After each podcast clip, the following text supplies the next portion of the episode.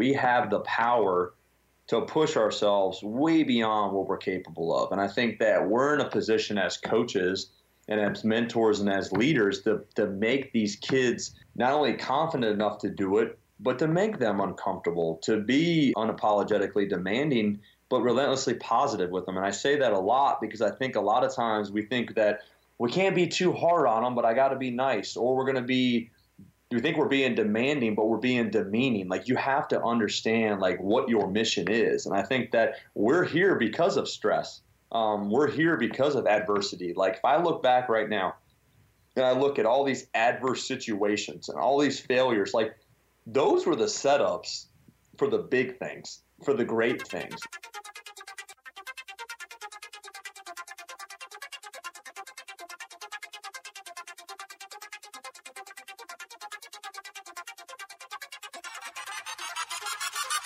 Welcome to the Off Ball Podcast. My name is Martin Reader. I'm a 2012 beach volleyball Olympian, Nike trainer, and movement leader.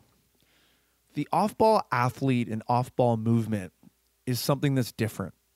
I'm doing my best to surround myself with people to create a culture shift in human development. We're so infatuated with high performance that I often believe we've forgotten that there's someone there to begin with.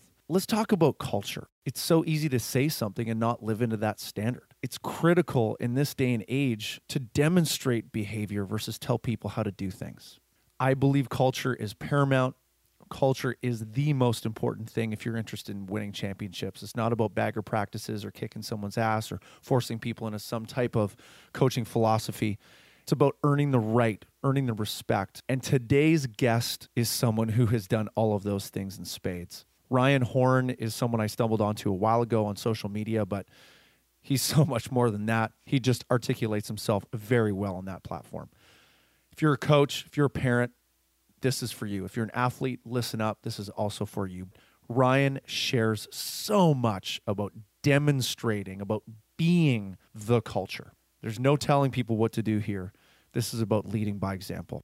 Welcome to the Off Ball Podcast. Today's guest is Ryan Horn. He's the director of human performance at Wake Forest University, and he's wearing a basketball shirt. So I'm sure you're pretty tight with the B ball team. What's going on, Ryan? Doing well. I actually only train men's basketball players, so I uh, I'm I'm a specialist when it comes to a coach. I'm a generalist in training, but a specialist in our approach and the population that we work with. So I'm, I'm pretty lucky on that side of things. Right on. And there's the first question, literally right off the bat, director of human performance. I find incredibly intriguing because it's human performance versus high performance. Is there a reason why the word human is there? Did did uh, that title uh, come? Was that passed down to you, or um, were you in charge of that? You know, I think if you look at the history of our profession in the states, and especially collegiate strength and conditioning, a title says a lot. It says everything, but it says nothing at the same time. I think it's hard to kind of sum yourself up in, in one title and to be able to do that. But I think we get so focused on athletic performance, high performance, strength and conditioning, when in reality, we're trying to maximize the, the potential and the abilities of humans first that are, that are humans, then athletes second. Uh, and I think if you have that approach and you view things through that lens, you're more equipped to deal with the daily happenings when you have that type of relationship. So I, I think the title says a lot.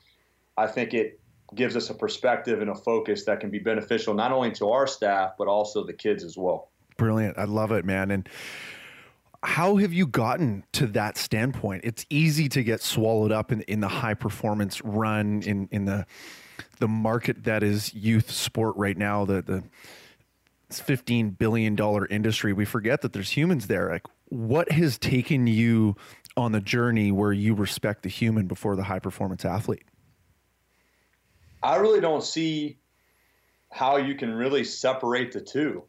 I mean, for me, you have high performing teams, you have high performing systems and organizations, and it takes a lot of moving parts to do that. But first, we have to define like what strength and conditioning is kind of redundant. If you look in old literature, conditioning encompasses the total ability of the athlete. So therefore, strength's a part of it. Mm-hmm. If you look at a high performance team, if we're not undefeated, are we high performing? You know, what's that definition of high performance? You know, can a losing team be a high performing team? Um, you know, what are the standards? But in the end, we deal with humans. We are humans, and that interaction between the two and understanding that is has been a natural process across my career. But it's something that's simple yet extremely profound. And I think that if we really take a step back and look at it, it's kind of hard not to call it anything else. I think you have to, you know, focus on the fundamentals and, and trim that fluff away. And I think if we're all honest with ourselves and honest with our athletes, I think they'd rather be viewed like that because I know I would be. 100%, man. I, I agree. And just judged by your Instagram and the incredible messages that you share, like you're a big team guy, you're a big culture guy. So I'd love to dive in with you of like what's your ethos on on culture? You certainly are someone who respects the human being wants the most for that person and and asks for the for or the most from that person as well. Talk to me a little bit about your philosophy as a coach and how you develop culture. You know i think culture is the big c word. I think it's talked a lot. You know people talk about it a lot. People write books about it you know, it can be a, a, a, scapegoat at times. It can be what we are at times. But when I really look at the word culture and what it means to me, I think it's a pattern of actions and behaviors that allow individuals collectively to pursue a common goal. And I think a lot of times the culture and the strength of that fabric and, and how it's woven is a result of that collection of attitudes, actions, and behaviors. And teams that have solid foundations and solid cultures usually have an organization that is on the same page, that's moving in the same direction, and that's willing to invest in something that's greater than themselves. Mm. And I think it's can be somewhat easy to define, but then also can be hard in application because it requires people to be relentlessly positive and unapologetically demanding. It requires people to step outside their comfort zone and to care and compete and commit consistently. And I think that can be extremely tough because not everybody's going to keep hold of that rope and pull in the same direction every day. Yeah. Um, so I think it is a numbers game. I think it's something that has to be understood, especially in our environment. You know, I work for a head coach. My job is to carry out his vision for our program. Uh, and it's important that we have a unified front. It's important that we're all moving in that direction and that our standards are clear, they're explicit, and we're holding each other, not only athletes, because we focus that a lot. I hear a lot of bashing of athletes, but coaches. Are we holding ourselves accountable? We love to teach, but are we willing to be taught? Are we willing to be critiqued? Are we willing to be genuine, vulnerable, and put ourselves out there and hold ourselves to the same standard? So that's how I would kind of define that. No, that's so good. And I truly believe that the next evolution of of helping youth out and, and, youth development starts with the coaches and parents. They're having a higher standard for them. So you're talking my language, and I just want to read one of your um, one of your shares that just resonates hard with me, man. We own our thoughts, feelings, words, and actions. Do what you're supposed to do when you're supposed to do it to the best of your ability and take responsibility for the results that follow every time.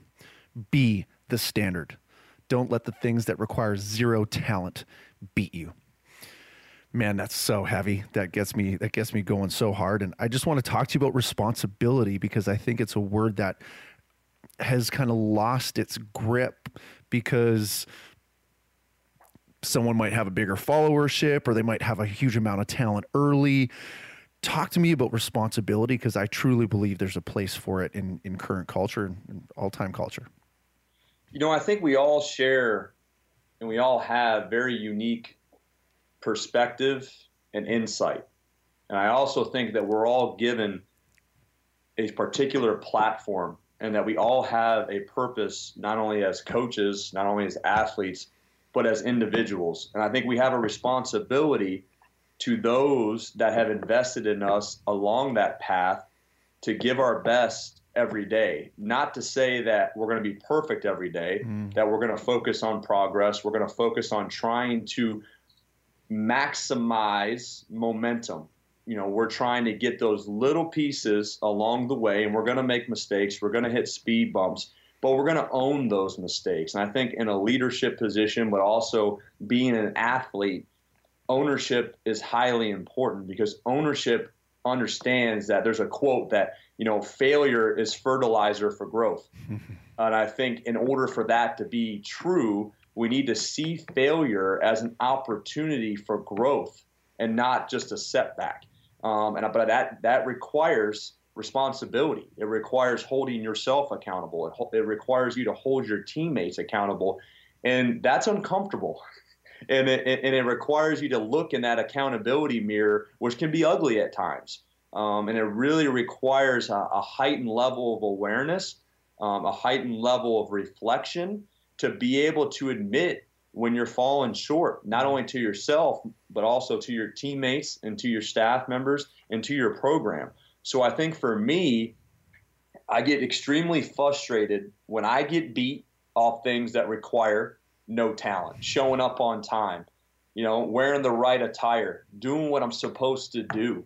Um, you know, those are things that just take a commitment and the ability to make a decision, mm-hmm. to have an intent, to be intentional with what we're doing. And I think for me, yeah, if I'm a basketball player and, I, and my jump shot is struggling, that might be one thing, but I can dive on the floor. I can set good screens. You know, I can encourage a teammate those are things that just require me to make the decision to do them. So don't beat yourself. You know, allow things that are outside of your control. Don't focus on those things. Control what you can control. And if you do that, you'll maximize you and you'll be able to have your best performances and live your best life. And I think when you have that type of perspective, it can carry over not only to the people that are around you, but to the results on the whole. Yeah, totally. And, and life beyond sport as well. I mean that that's character, man. That's that's so good. So where where my mind takes me within all of that is it's special to be in an environment where you can fail, where it's encouraged to fail. That requires an incredible amount of trust within the organization and, and within the team on the floor and the coaching staff and the youth or or team, college, university pros how do you guys work on building trust within your team? You know, I think for me, like, you know, trust is a result of just daily interaction.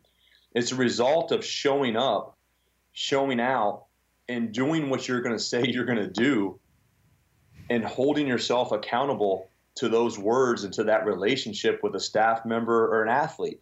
That's how you build trust. And I think trust for me can be seen as not only a negative thing but also a positive thing mm-hmm. it can be like i can expect you to do these things because your track record says this now you have the potential to change that but i can trust that an athlete that's always late i can trust that that's an area that he's continued or he or she's continued to come up short in so you've built that level of trust whether it's positive or negative with your actions and with your behaviors. Mm-hmm. What you say and, and all of that and how you want to justify it and whatever that may be, those are just words. But our actions, our thoughts, the way we approach those individual situations are extremely important. Um, and I think those relationships are what drives those results because people understand that they can depend on you, that you have their backs, and that you're going to do that on a daily basis. And that's earned and that's not mm-hmm. given. I think we expect to be respected. We expect to show up and be trusted because we're in a position of of leadership. But that's just a title. Um, that's just an organizational flow chart. You build your leadership by your action and by doing what's best for these kids every day, every time. And if you keep those best interests in mind and in your heart, I truly believe you're going to have a hard time doing wrong. Amen. Yeah. Yeah, that's great stuff. And you hit two words that I use a lot, and it's standard and expectations. And so you guys have a clear standard, obviously, and, and you use the word expectation. And defining between those two, I believe, is communication. and you're a great communicator, man. Now, having the first conversation with you live, you're a great communicator, and you're also able to put your words online in, in a fantastic place. Like, how important is communication for you as a coach and, and as a mentor and, and as someone who's impacting the both sides of the organization? I mean, communication, you can't communicate if you can't connect. And your ability to connect with a person and with an individual creates a bridge for you to take those words and articulate yourself and, and allow those words to have weight. Like, just like you would have, like in sports science, you have a TRIMP score when it comes to heart rates, let's say. Like, those zones are weighted. It's the same thing, or like a grade in class, they're weighted because they mean more. So these bridges and these connections allow our words to be weighted. It allows us to be intentional and purposeful with those discussions that we're having with those athletes. And there's a lot of people on both sides of this equation. They downplay soft skills. They call them soft skills. I don't know why, but people skills, which if you're in a people business and a people profession, I have a hard time believing that people skills are a soft skill because I've met a lot of extremely intelligent, sharp coaches that cannot get their purpose and their direction across to their athletes.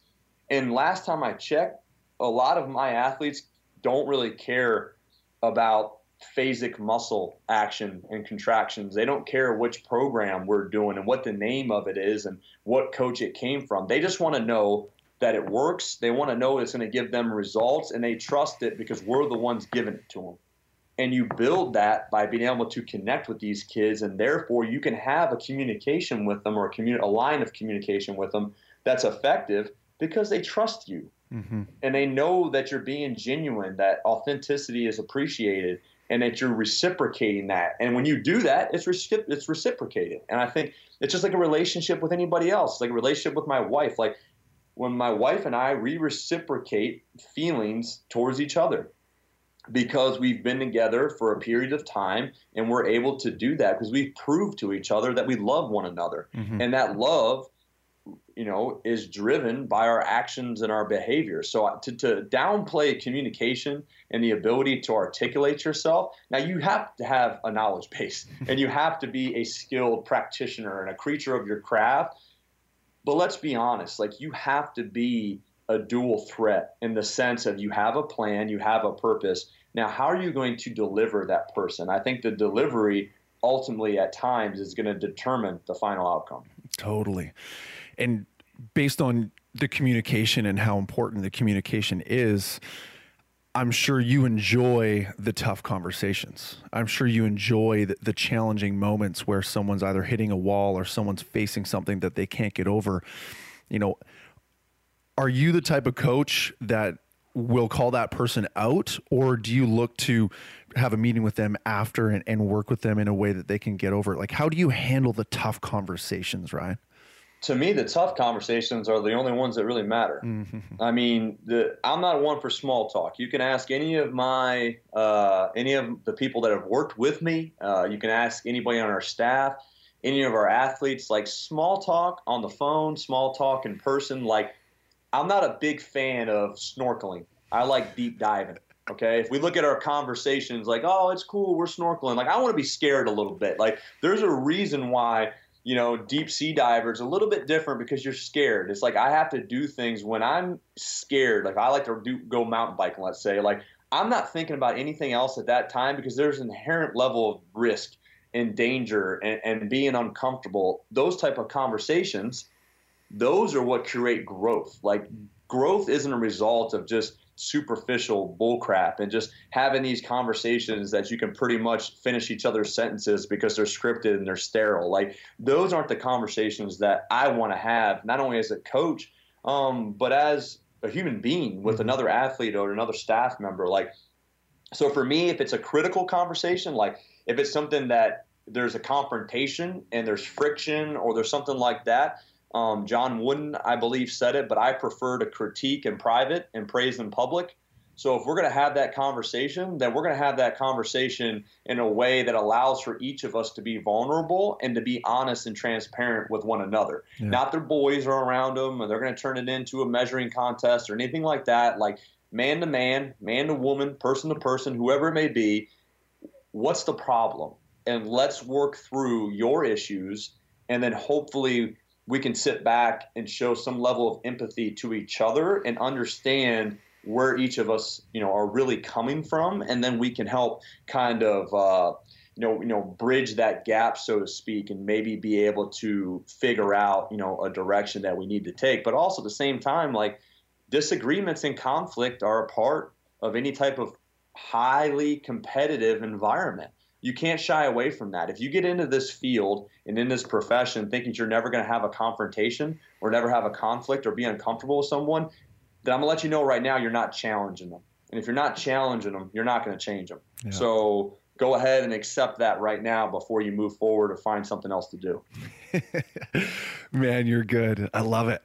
Um, understanding that you're working with college, university athletes, what are the ages you're you're kind of touching on? yeah, I mean, anywhere. Usually they come in around 17, 18, 17 if they're young. Most of the time they're 18 years old you know they'll be anywhere from 21 to 22 years of old or of age you know before they before it's all said and done um, depending if a guy stays one two three or four years so yeah it, it varies but it's in that that sweet spot of a very interesting uh, yeah. uh, season of life for these kids of that 18 to 21 year old range so you know i enjoy getting to live it again daily. Um, the stories are always good but yeah. Because they are incredibly formative years and, and right now you're getting some raw kids some kids that may not have been pushed that hard um, may not have been a part of a winning culture or may have been a part of a losing culture and are bringing some baggage with them and, and they have some narratives that they're telling themselves that you know aren't necessarily accurate or, or they're holding them back? Like what are some of the things that you're seeing across the board more and more now that you're seeing the younger kids come through with cell phones and the internet and yeah. you know instant gratification? Like what are, what are some of the top level things that you're working on consistently now that maybe you weren't seeing before? Well i will say this you know i, I turned 34 next week so i'm not too far removed from you know, I, am I'm guilty of some of these things as well. It's easier to take a holier than thou approach with a lot of this stuff, but right. you know, I'm guilty in a lot of aspects as well, as all of us are. Um, but for me, when I see these kids, and you know, I'm a dad and a husband first, and and I have kids of my own, and one's 11 and and one's six, so I got both ends of the spectrum here. I got one that's heading into a different phase and season of his life, and I got a young daughter that um, you know, was growing up too fast, and uh, but she's still the apple of my eye. And, and seeing both of these two ends of the spectrum, then combining that with these athletes, and you know, a lot of times you talked about communication, like the ability to sit down and have a open conversation, like verbally, not in text message format.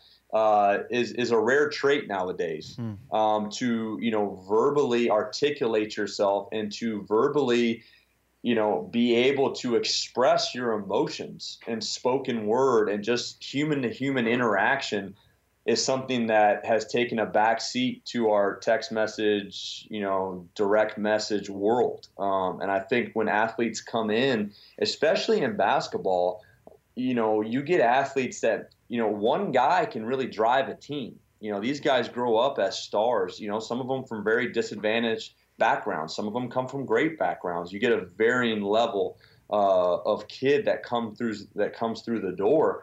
But in reality, there's just been a, a change of in the sense that every kid's promoted to be great. You know, in, in school, um, they're special. You're unique. Um, you know, those are all great things, and I don't blame millennials for anything. I, I see a lot of complaining yeah. about millennials let's have a discussion with the parents. It's my age group's fault. Like it, it's the parents' issue. Like we're the ones that are raising the kids, and that standard and, and the way that they carry out their character on a daily basis is a direct reflection of what we tolerate and emphasize as parents. So if there's an issue with one of our kids, then that's a conversation that I want to get to know their upbringing. Um, so I think for me, like with the kids come in, like it changes from every age group, you know. And I see kids that they want the result, but they're they're less likely to invest in the process. They they want to be a leader, but they don't want to step out and lose part as, as being part of the team. Like mm-hmm. they want to they want to say stuff, they want to be a captain, they want to be a leader, but they still want to stay back in the group. So they're individual, but then they're scared to express themselves as well. Not every kid's like that, but these are just general tendencies. Yeah. Um, so you see a varying level, but then I also see kids that come in that are completely different. Um, so I think I try to view it as n equals one.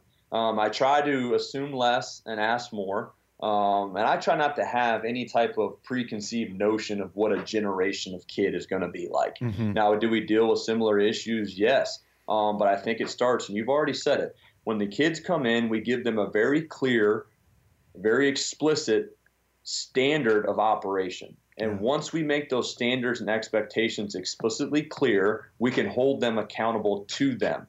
I don't blame a kid for not knowing what they don't know. And until they know it, then you can hold them accountable for it. Um, but that that's part of just being a leader and being a mentor. You know, I, I, I try to make sure that we keep an open mind, that that we're patient with the kids, and that we try to express to them what we want to see them do. But yeah, I, I don't know. I, I think we're too quick to blame kids. I think we're too quick to to do that, and I think that to condemn or to critique a whole generation of kid um, I think is irresponsible at I, times. I love I love that way of thinking, and um, a few of the podcasts I've recently done, and, and just some of the conversations I've been having over the last six months of like bringing autonomy back in for kids and involving them in the in the conversation of choice and empowering them within the context of of what's actually happening. Like kids don't listen; they watch. Oh, and, oh yeah, I mean that's exactly right. Especially as a parent too, like you know, it, it, it's one of those things that like they not only listening to your words, but they're watching your deeds. Oh yes. And, and at one point, my son's gonna derive what his view of being a man is. He's deriving for watching me how I treat his mother and, and, and how I treat him as a child and, and, what I do every day. Just like my daughter is going to hopefully measure every man she meets based on the expectation and the standard that I set for her. Um, and I read a great a great quote the other day. It said that uh, you know somewhere some sometime somewhere like basically at one point dads didn't know anything, and by the time they figured out that their dads knew everything, they have a kid that thinks they know nothing. so it's like that. It's like that vicious circle of just like understanding that each person is a, is in a season of life. And I think when we get old, and we not older, but when we get older, we we tend to forget how it was when we were 17 18, 19 years old when I was an athlete, when you were an athlete. I mean, I'm an adult and I have a hard time improving my sleep hygiene, but yet I'm, I'm expecting a 17 year old kid to do it at an extremely high level. It's okay to hold them to that standard, but we also have to be just be honest with ourselves yeah. and be honest with the kids. And I think that can go a long way. That's so good, man a huge part of that and, and what I see in both what your output is online and now conversing with you, you stand for things. Like you physically represent things. Can you just talk to me and expand about like when you walk into the gym, what does Ryan Horn stand for? You know, I, I think the number one thing for me is I'm never going to compromise my character. And I think that's something for coaches you know, if you start to tolerate things, you start to cut corners, a little piece of you goes away every time. And I think that authenticity is appreciated. And it took me a while in my career to really accept the fact and, and understand that who I am as a person drives who I am as a coach. And I'm not a coach and then a different person outside of that. And it took a long time for me to realize, like, what I'm doing, why I'm doing it, like what I value, and then who I am as a person. And once that was like leaked out and injected and reflective in my actions and what I was doing, things started to take off a little bit more. And I received a sense of calm and I received a sense of joy in in what I was doing. And I think that that was a huge moment for me. So when I walked through the door, like I want to compete and care consistently. And I'm a man that's not going to compromise my character. And if and I think if I keep that perspective, I can look in the mirror no matter what happens and know that I did what I needed to do when it needed to be done in a way that was reflective of not only myself and those that are around me, but also the the people that have invested up into me up to this point.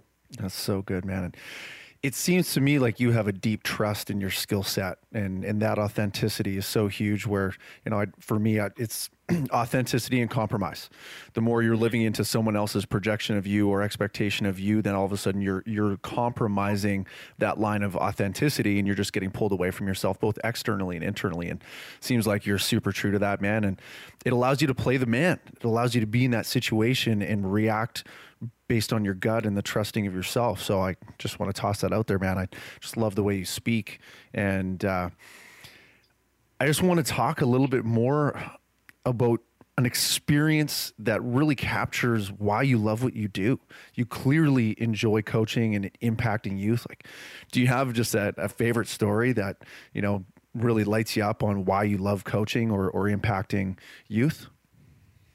Yeah, I don't really think I necessarily chose this profession. I think this profession kind of chose me, hmm. uh, just in the sense that I, truly be, believe that you know our purpose and our passion and, and what we do, our why is a lot deeper and darker than a lot of people usually care to admit. It's usually not something like, oh, I really want to help people. You know, I'm a servant leader. Like these general terms, my story is I grew up overweight.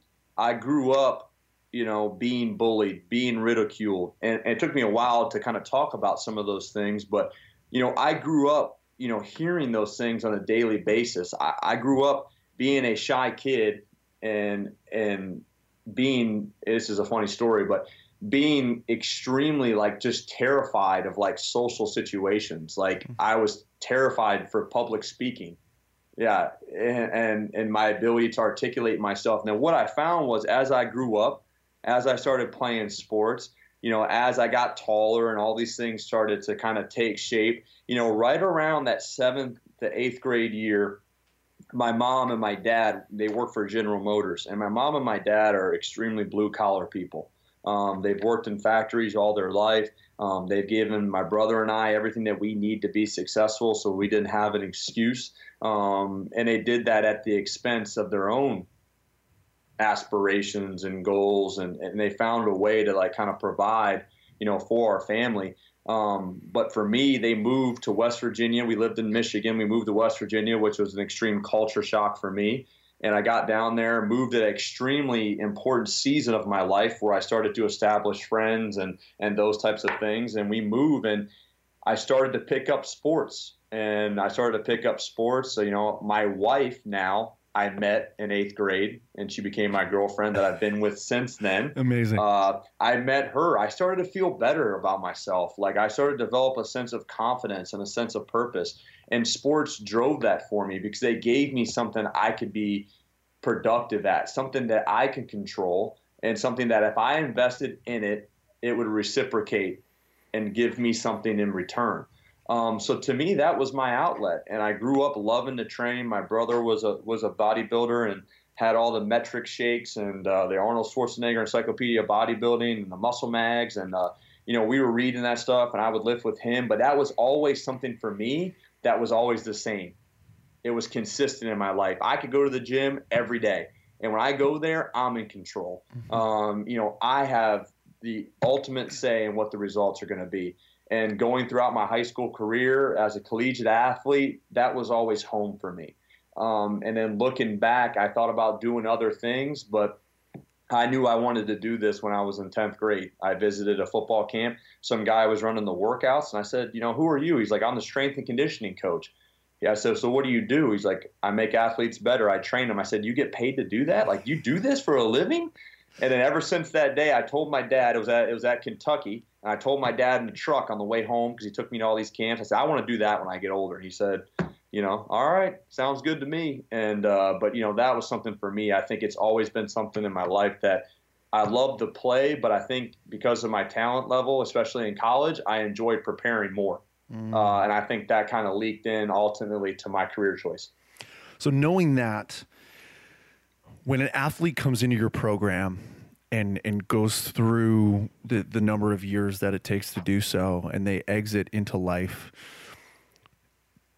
How do you hope or or envision you impacted their lives? Like wh- how within the process of working with you and your organization that that you're you're building and and influencing how have you impacted their lives? What does that look like you know i think for me looking back and i've had my first you know uh, we've had our first group of kids graduate um, this is our fourth year and, and seeing those kids go all the way through college and and move on to the next thing. One of the biggest compliments I can get as a man and as a coach is just someone saying thank you and letting us know that the weight room and that our relationship was one of the most consistent life forces and transformational experiences that they've had through their collegiate career. Mm. That it wasn't reflected on playing minutes, it wasn't reflective of wins and losses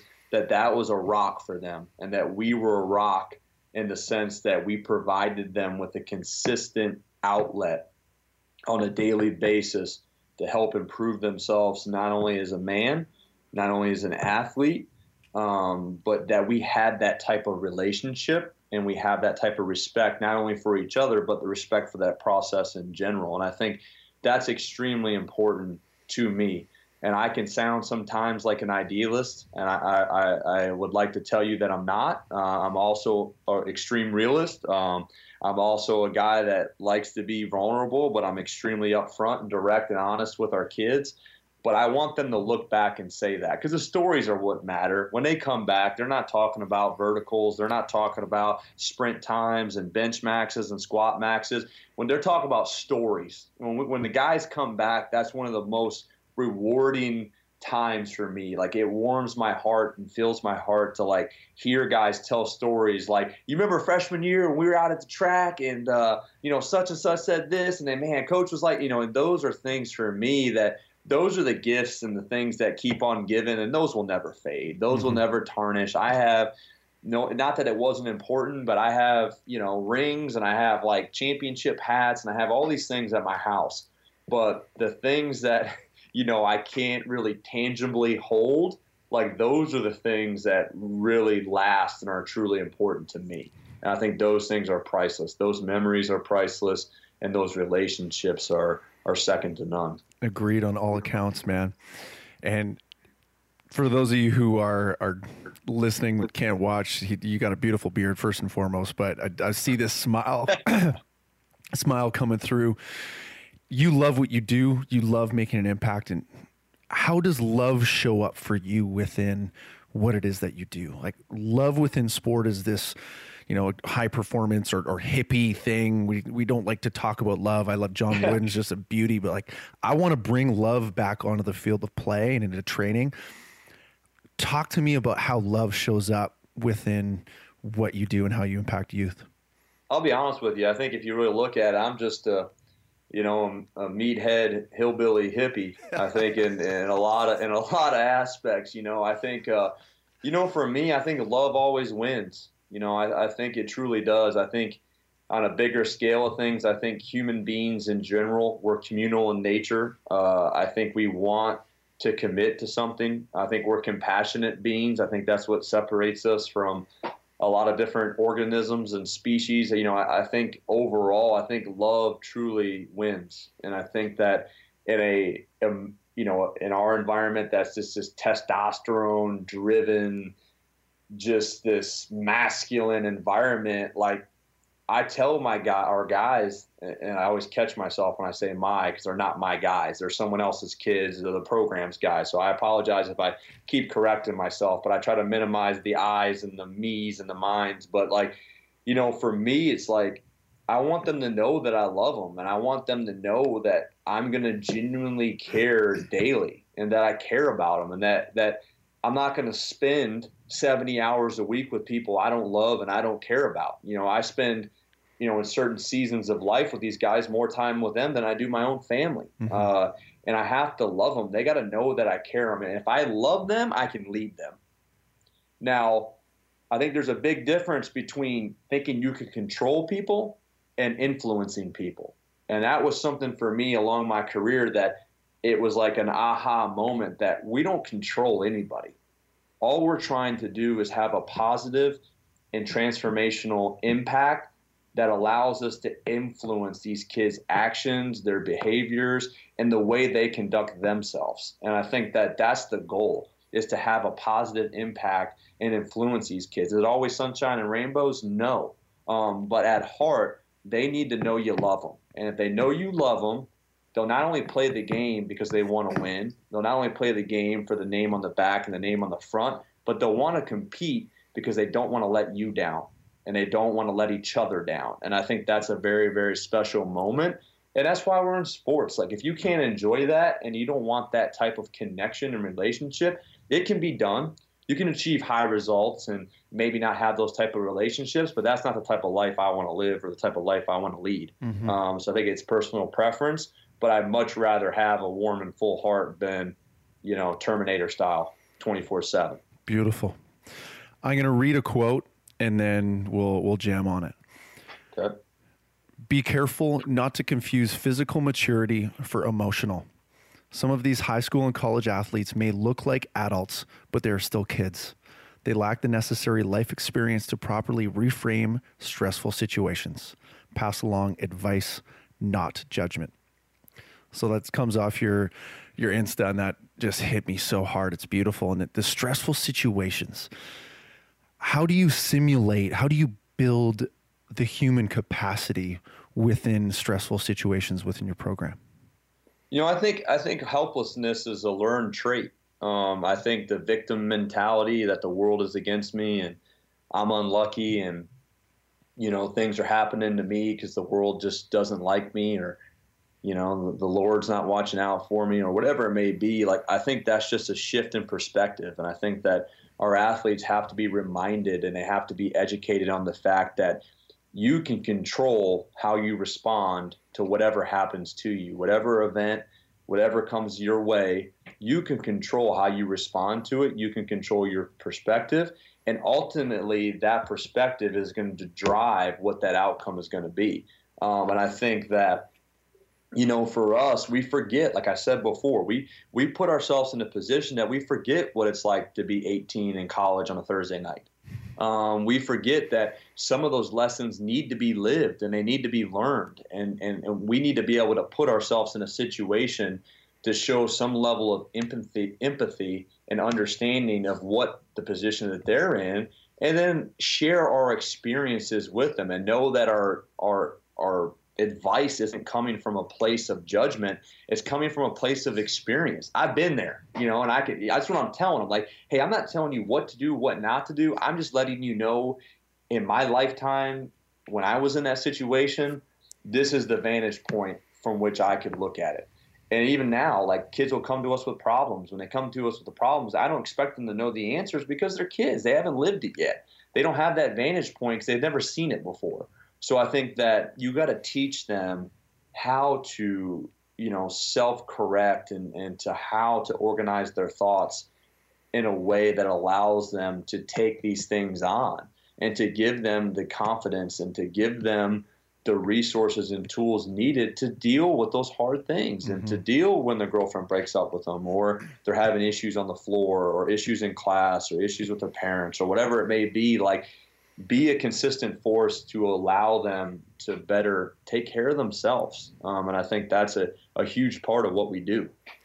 It's so good. And everything that you're talking about reaches across the entire human being, whether you're on the court, at home, with the boys, with your family. Exactly. It, it, it's all, you keep on saying the word consistency. And I just, I love that word. And so I want to take the mental side one step further before we kind of wind down these situations that are tough, both in life, but more so on the court. Can you describe to me a little bit about your makeup of, of the mental game? Because strength and conditioning, living in the weights, yeah, that's one thing, but the, the brain is connected to the body. So, you know, we're always building ourselves within stress, within, you know, tough environments. Can you paint a little bit of a picture about how you work on the mental side of the game? I mean, I think when you kind of, you know, you kind of look at it, it's like, you know, the brain always wins, you know, and the and the brain is going to quit before the body does, and, and it's like that for a reason because you know we need to be able to survive and thrive, and but I think we all have a choice to either survive, we can thrive, or we can surrender, uh, and I think that when you look at those things, that we have the power to push ourselves way beyond what we're capable of, and I think that we're in a position as coaches and as mentors and as leaders to to make these kids not only confident enough to do it, but to make them uncomfortable, to be unapologetically demanding, but relentlessly positive with them. And I say that a lot because I think a lot of times we think that we can't be too hard on them, but I got to be nice, or we're going to be. We think we're being demanding, but we're being demeaning. Like you have to understand like what your mission is, and I think that we're here because of stress. Um, we're here because of adversity. Like if I look back right now, and I look at all these adverse situations and all these failures, like those were the setups for the big things, for the great things, not anything like, you know, living in a life of comfort and convenience doesn't create high levels of human performance. It doesn't. You're not going to get better like that. Now, that's the body's reverse set point. That's what it wants to do. It wants to survive, it wants to maintain homeostasis. But our job as coaches is not only to apply irritants and stress to the system so they can effectively adapt, but also to provide mental pieces and daily pieces to help them deal with stress from an emotional standpoint. And I think over time, you develop a level of emotional intelligence, you develop a level of comfort and confidence of dealing in stressful situations. But we also have to define that too. Like for me, you know, taking a buzzer beater, you know, for one of our kids might be a stressful situation. But if you're talking to a, someone that's in the service, that's in the military, that's in Afghanistan, that's dodging bullets, that's a stressful situation for them. So I think that we have to be very careful of, of identifying what those different levels of stress are for those kids based on their experience. Like what's stressful for me might not be stressful for someone else. And I think that we have to be careful for I, one thing I don't like, I hear it a lot, and it's became a phrase that I, I kind of try not to use anymore. Is like, well, if I was in your shoes, like I hate that. Like, no, you're not. Like, you're not going to be in my shoes. Like, you can't tell me how you would think because you haven't lived the life that I lived. And I think we have to be careful of putting people in those types of situations. And I think that we have to be careful just generalizing, like for that kid, like understanding that pain is inevitable like you're going to deal with pain, you're going to deal with adversity, but like suffering, like how you deal with that pain, like that's a choice. So I think for me, and you know, something I want to educate anybody that I can on, or those people that I interact with. I think that's what's important. Like bad stuff's going to happen to me. Mm-hmm. You know, I'm going to wake up sore, I'm going to wake up in pain, or I'm going to have issues. Like it's going to happen. Um, but I can control how that affects me. Yeah. And I think that that's extremely important for not only for us to realize as coaches and as human beings, but also especially for our kids and, and for our athletes. Suffering is a decision and pain is one of the best teachers. So I'm, I'm with you, man. I'm, I'm, I'm with you. Uh, and one last one last uh, conversation around stress management before we we sign off. We nailed stress there in stressful situations, but we're you know, I keep on saying we're at a, at this time, and I can't relate to years before me, and I dealt with stress in my way. But you know, arguably, we're we're in this fight or flight nonstop right now. Kids are stressed; they're on their phones all the time. They're bouncing around between all kinds of things. The multitasking is kind of out of control. We're pressing harder and harder, looking for more results. You know, we're essentially just rocking the hundred percent intensity at all times how do you manage stress for yourself personally and, and then your athletes? You know, I think we're not only, uh, you know, we're great at acknowledging, you know, stressful situations, but we're also really great at creating it. Mm-hmm. You know, we create a lot of stress on ourselves, you know, and if you've read, uh, you know, Dr. Robert Sapolsky's work with Why Zebras Don't Get Ulcers, that know, book that book is in my my bedroom waiting to be read right yeah, now. So like he, he's uh, you know I've you know I've actually seen him speak before and Um, you know, if you read that and you understand, I mean, you've taken an acute response and made it a chronic one.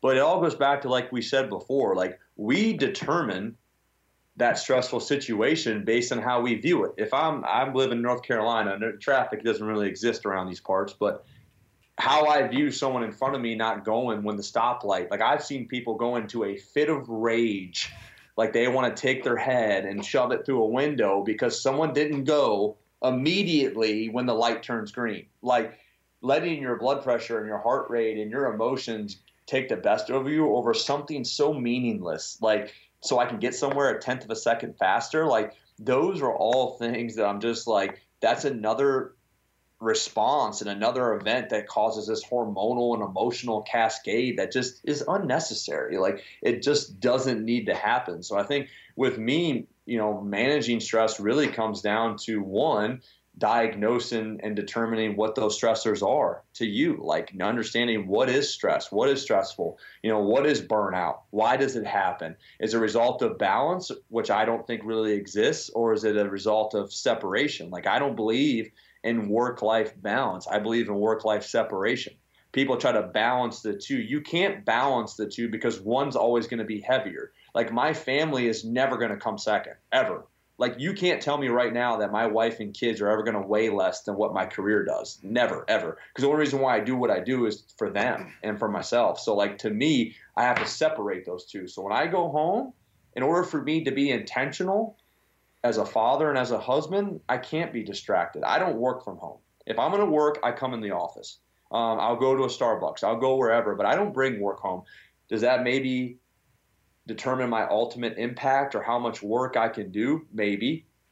But after reading some different things, like a book called Essentialism is a great book. If you haven't had a chance to read it, um, it comes down to being, you know, that no is a complete sentence, and to be, you know, an essentialist in the sense of understanding what needs to be done, when it needs to be done, and what are things that are causing stress in your life and in your athlete's life that they can just help eliminate the color and we can help educate these kids to let them understand that there's clarity and simplicity.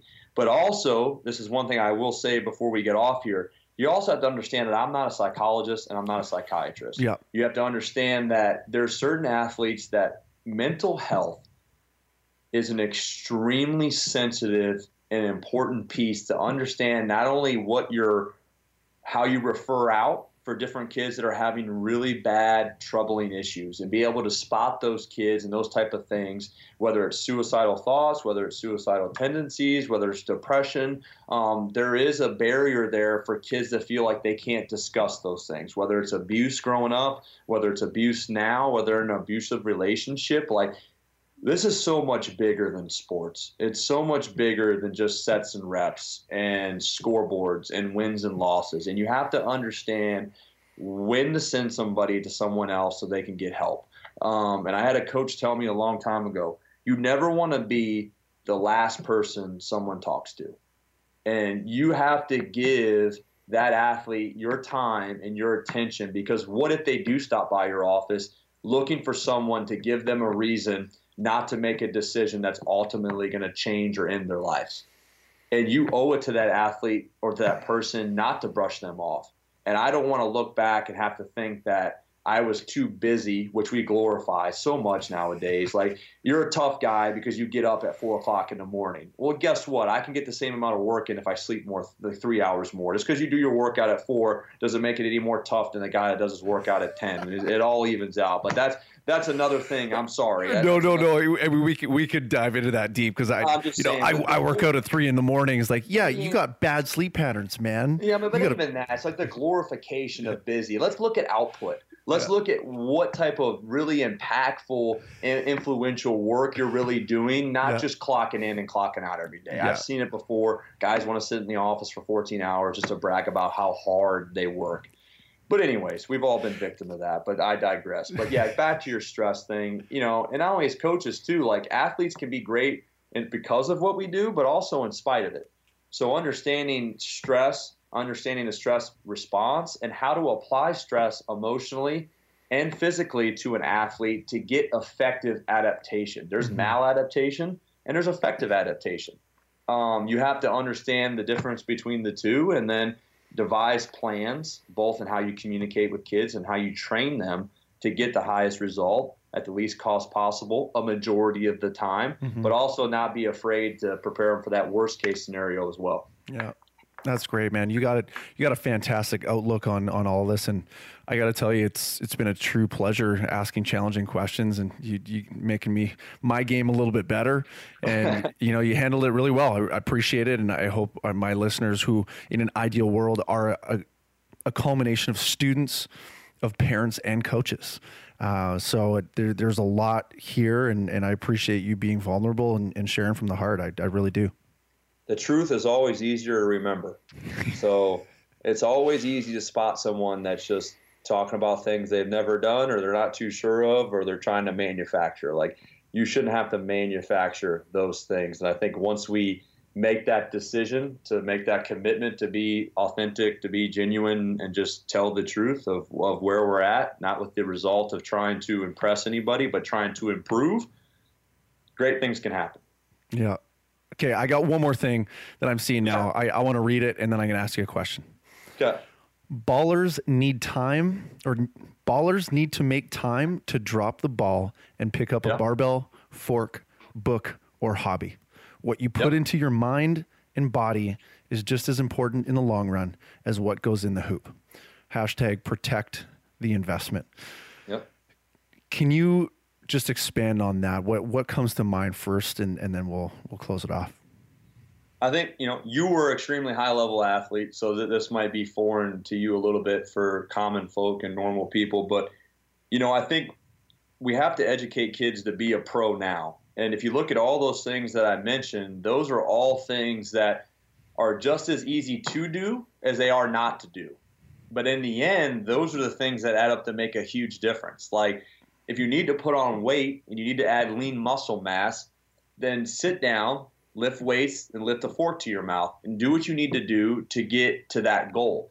So, showing me that you're not able to put the weight on is a direct reflection of your commitment and your character and your your contribution to that process. So, I think if you look at that tweet, it's showing athletes that you're in control. Be a pro. Protect the asset, which is you, and protect the investment, which is the work that you put in. Mm. So you've worked way too hard just to allow some things that getting up and eating breakfast every day. Now, most of my athletes, I'm not teaching them about intermittent fasting because their idea of fruit is coming in a fruit snack form or Sour Patch Kids. They think that's a fruit, which it's not. So, no offense to anybody teaching nutrition. I just want our guys to eat.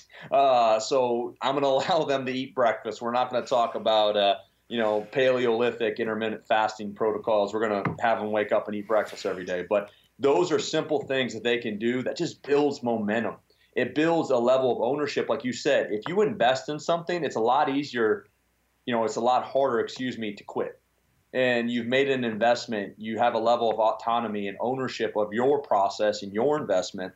So I think those are all things I want our guys to understand that they're in control of that. They have enough people telling them, you know, I have guys all the time. I want to get drafted. All right, let's do whatever it takes to get you to that point. It's not my job to tell them like, hey, good luck, man. They they have enough people giving noise. Our job is to send a clear and concise signal to allow them to maximize whatever ability they have and, and whatever resources that's in their power to, to, to raise that level on a daily basis. That's magic, man. I I'm so happy for all your athletes, dude. As as challenging as it may be for them to be on the court with you and in the gym with you, um, you got a great process. And uh, yeah, man, I, I, like how everything. Although we're talking about sport here, it still comes back to character, integrity, and love. Like you're uh, you're all on it. I know we're running short on time, but I know we did discuss like kids. And yeah. I do want to throw this out there. Let's do it. Let's do it. I think, I think it's extremely important. Like being a father, like looking back now, you know, I read a book when I was in college. It was called just like let the kids play.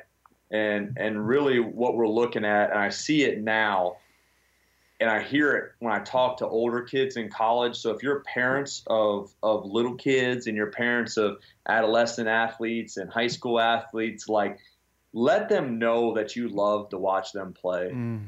Like, let them know that you receive great joy out of seeing them compete, and let those kids know that if that's all that really matters to you, like they need you to be a parent, they need you to be a fan. They got plenty of coaches. Uh, I coach for a living, and when I go to little youth sport activities, the kids are acting like it's the ACC championship, and the parents are screaming at referees that volunteer their time to be out there and don't get paid anything. And and I think that a lot of those things would add up along the course of a way if we start realizing that the sports are for them, not for us. Yeah. Uh, and it's a way for them. It's a vessel for them to start to formulate their own identity. Um, and I think that when I talk to college age kids, whether they're five star top 20 kid or there's someone that's outside that fringe. I love having discussions about those things when they grew up, and it always comes up that like, you know, on the ride home, those are the first things that need to be said. Mm. If they ask for input, they want to be coached, then give them what you need. But that should never be the first thing that kind of comes out of your mouth. So a little PSA from a college strength conditioning coach down to everybody else, understanding how important high school private coaches all the way down the line, like how formative those years are when it comes to setting them up for success ultimately at the next level. So yeah, just a little. I want to throw that in there because I know we discussed it, and I think it's very important to kind let's, of get that out there. Let, let's do it. Let's let's hop in then because uh, like, are you familiar with uh, Changing the Game Project? John O'Sullivan, Reed Maltby. Have, have they crossed your path? Yeah, I, yeah. I've kind of crossed the path a little bit there. Yeah. So I I had I presented with Reed uh, a couple weeks ago. John O'Sullivan's great, and that's their biggest thing. tell the kids that you love watching them play. So, so great. And a part of that culture of kids are not having fun anymore and they're afraid of the ride home. 70, 70% of kids right now are leaving and quitting sport by the age of 13, which is so oh. incredibly troubling. So insane. Yep. So, an, an, exercise and a thought process that, that I wanted to go through with you and that I, I'm excited to build out is, you know, you got a kid coming in after a game or practice in your vehicle and you're, you're a parent, you know, what are what are some of the questions or what's some of the dialogue that we can lead on their behalf because going and trying to dissect the game when you're not a professional coach and that's the last thing the kid wants to hear because they're distraught right there. They're sad. They're low self-concept and identity in that moment. Like how can we build youth up after a game or a practice that might be challenging? I just i'll give you the floor. You know i think it all comes back you know being a parent and a coach it all comes down to perspective. I think our our vision becomes cloudy and distorted when we take things personally you know when we're when we're measuring our social status and we're measuring you know our ability as parents based on the outcome or performance of a kid on a playing field or on a court or anything else like in reality when they when they look at you like they just want to know that they're proud. And i want my kids to play the game because they love playing the game because they love to compete because they love to be out there not because they think that it'll help them receive love or affirmation from me. So I think like I'm not saying that you can't have those conversations with the kid. If he asks you like, "What can I do better, Dad?" or "Or what is it?" We can have those conversations, but understand that I love you first. Mm. And just by setting the table with that speed, like, man, I love watching you play. You know, I love you to death. You know, but next time I see you walk on the court, now, you, and that's what I tell my kids. Like before every game, I tell them, you know, have fun, play hard, be coachable, you know, and, and be a great teammate. Like those are the four things. My daughter plays field hockey. She does everything. She loves sports, gymnastics, the whole deal. My son loves whatever sport. I've never pushed him to any sport that he could do. You play what you want to love and you try different things. But like those are the four things as far as just play hard, have fun, be coachable, be a great teammate. If I see any of those four things, then we might have a little bit of a discussion. So if I see you not being coachable, I'm going to let you know I love you well, don't, ever throw your hands up at a coach again. Like they're there because they love you and they want to invest in you. But those are all learn life lessons. But as far as missing jump shots, you can't perform if you're fail. You know, if you're in fear of disappointing me because you're missing jump shots. You know, shoot or shoot. You know what I mean? J.R. Smith for the Cavaliers. You know, like he says, you know, only bad shots the one you didn't take. You know what I mean? So it's like, you know, for me, I'm not worried about that stuff. Like that's going to take care of itself. But dang it, you better be a great teammate. You better be respectful of your coaches. You, you better play hard and you better do those things because that's what you're in control of. So I'll never get on them for not scoring. but I'll get on them for not caring. But it's in a way I think you need to set the table in a way. And right after the game probably isn't the best way to do that. So I think that for me, those are all things that when I look back, I don't want that to be a stressful process. I want them to look back on that and remember that this was something they can do because my dad was my coach um, growing up, but I've never been able to do that with my son because of my role and my job. So like I've never got a chance to do that. So I'm definitely the guy that's sitting up as far away as I can from the other parents and just enjoying being the dad. I, that's all I want to do. I go to games because I want to enjoy being the dad, and, mm-hmm. and that's it. Um, so I think that's the most important thing. Be a parent first, and then everything else after that, I think will will kind of shape. But uh, you know, I think that that's where I stand on it. I, I think it's great, man. I'm I'm with you 100 percent on that. So let's leave it there, dude. This has been incredible. I just want to be able to direct people to to follow you on the socials or check you out. So how could people either reach out to you uh, if if they want to extend that conversation or just check out what you have to uh, say online?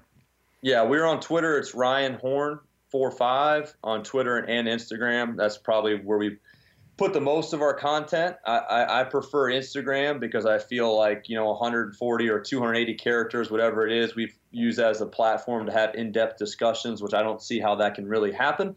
Um, so I prefer to kind of collaborate, not necessarily compete uh, with all the egos or other stuff that's going on. So I prefer Instagram over a lot of things. So I feel like there's a variety of vessels you can get out to people and get information. But you know, I think for us, like all we're trying to do with our social media is use the platform while we have it, and we have a great responsibility, and we have a platform, um, and nothing we have on there is really necessarily created. It's just kind of a, electronic diary of sorts. Mm-hmm. So a lot of what you see on there is motivated by actual things that are happening on a daily basis to me and our staff, um, and that just gives people an open house view of like what's going on in our head and in our hearts at that time.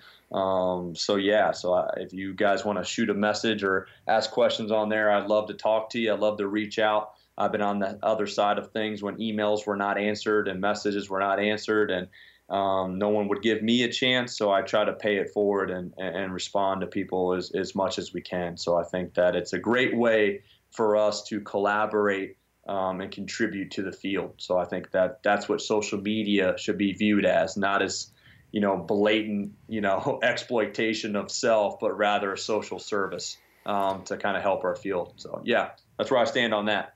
You're a good man, Ryan. Appreciate it. Well, this has been an absolute pleasure. Maybe stick around for a minute, uh, but we'll we'll call it here. Thanks so much, man. No problem, bub. Dude, that was great. Really appreciate everything you have to say. Honestly, so good, so rich. That was awesome. Man. That was a great discussion, dude. I appreciate it. The, all these, man, I always love like like actually talking to coaches. You can tell a huge difference. Like the value of a podcast is directly reflective of the person asking the questions, and I hmm. think that you asked a lot of great questions. You asked a lot of questions that you know required me to really be intentional and think about how I wanted to answer. So yeah, man, I, I really enjoyed that. Thanks a lot for having me on. Beautiful. So I'm. Uh I'm going away to Costa Rica with my dad, father son trip of a lifetime. I'm super oh, psyched. Oh, yeah. uh, so we're we're gone for I think the 11th to the 20th, and then I have a coaching symposium. So likely this will 23rd to the 28th of April is when I'm going to look to air this, but I'll, but I'll shoot you all the info. I, you got to do no work, man. Uh, just just literally tag you and, and run with it. And this was great, dude. Part of a big conversation, and you know, as as someone I was able to share an hour with, and then essentially trust now, like you're you got a great voice. Like I really want to do my part to to make this conversation bigger and better. So uh, uh, I'll keep you posted as to other things, but dude, this is this is what is necessary right now. I feel it, and you're you're miles ahead. It's great. I appreciate it, man. Thanks again for everything, man. We'll talk soon. Enjoy your trip. I most certainly will. Cheers, Ryan. Talk soon. See yeah, you later.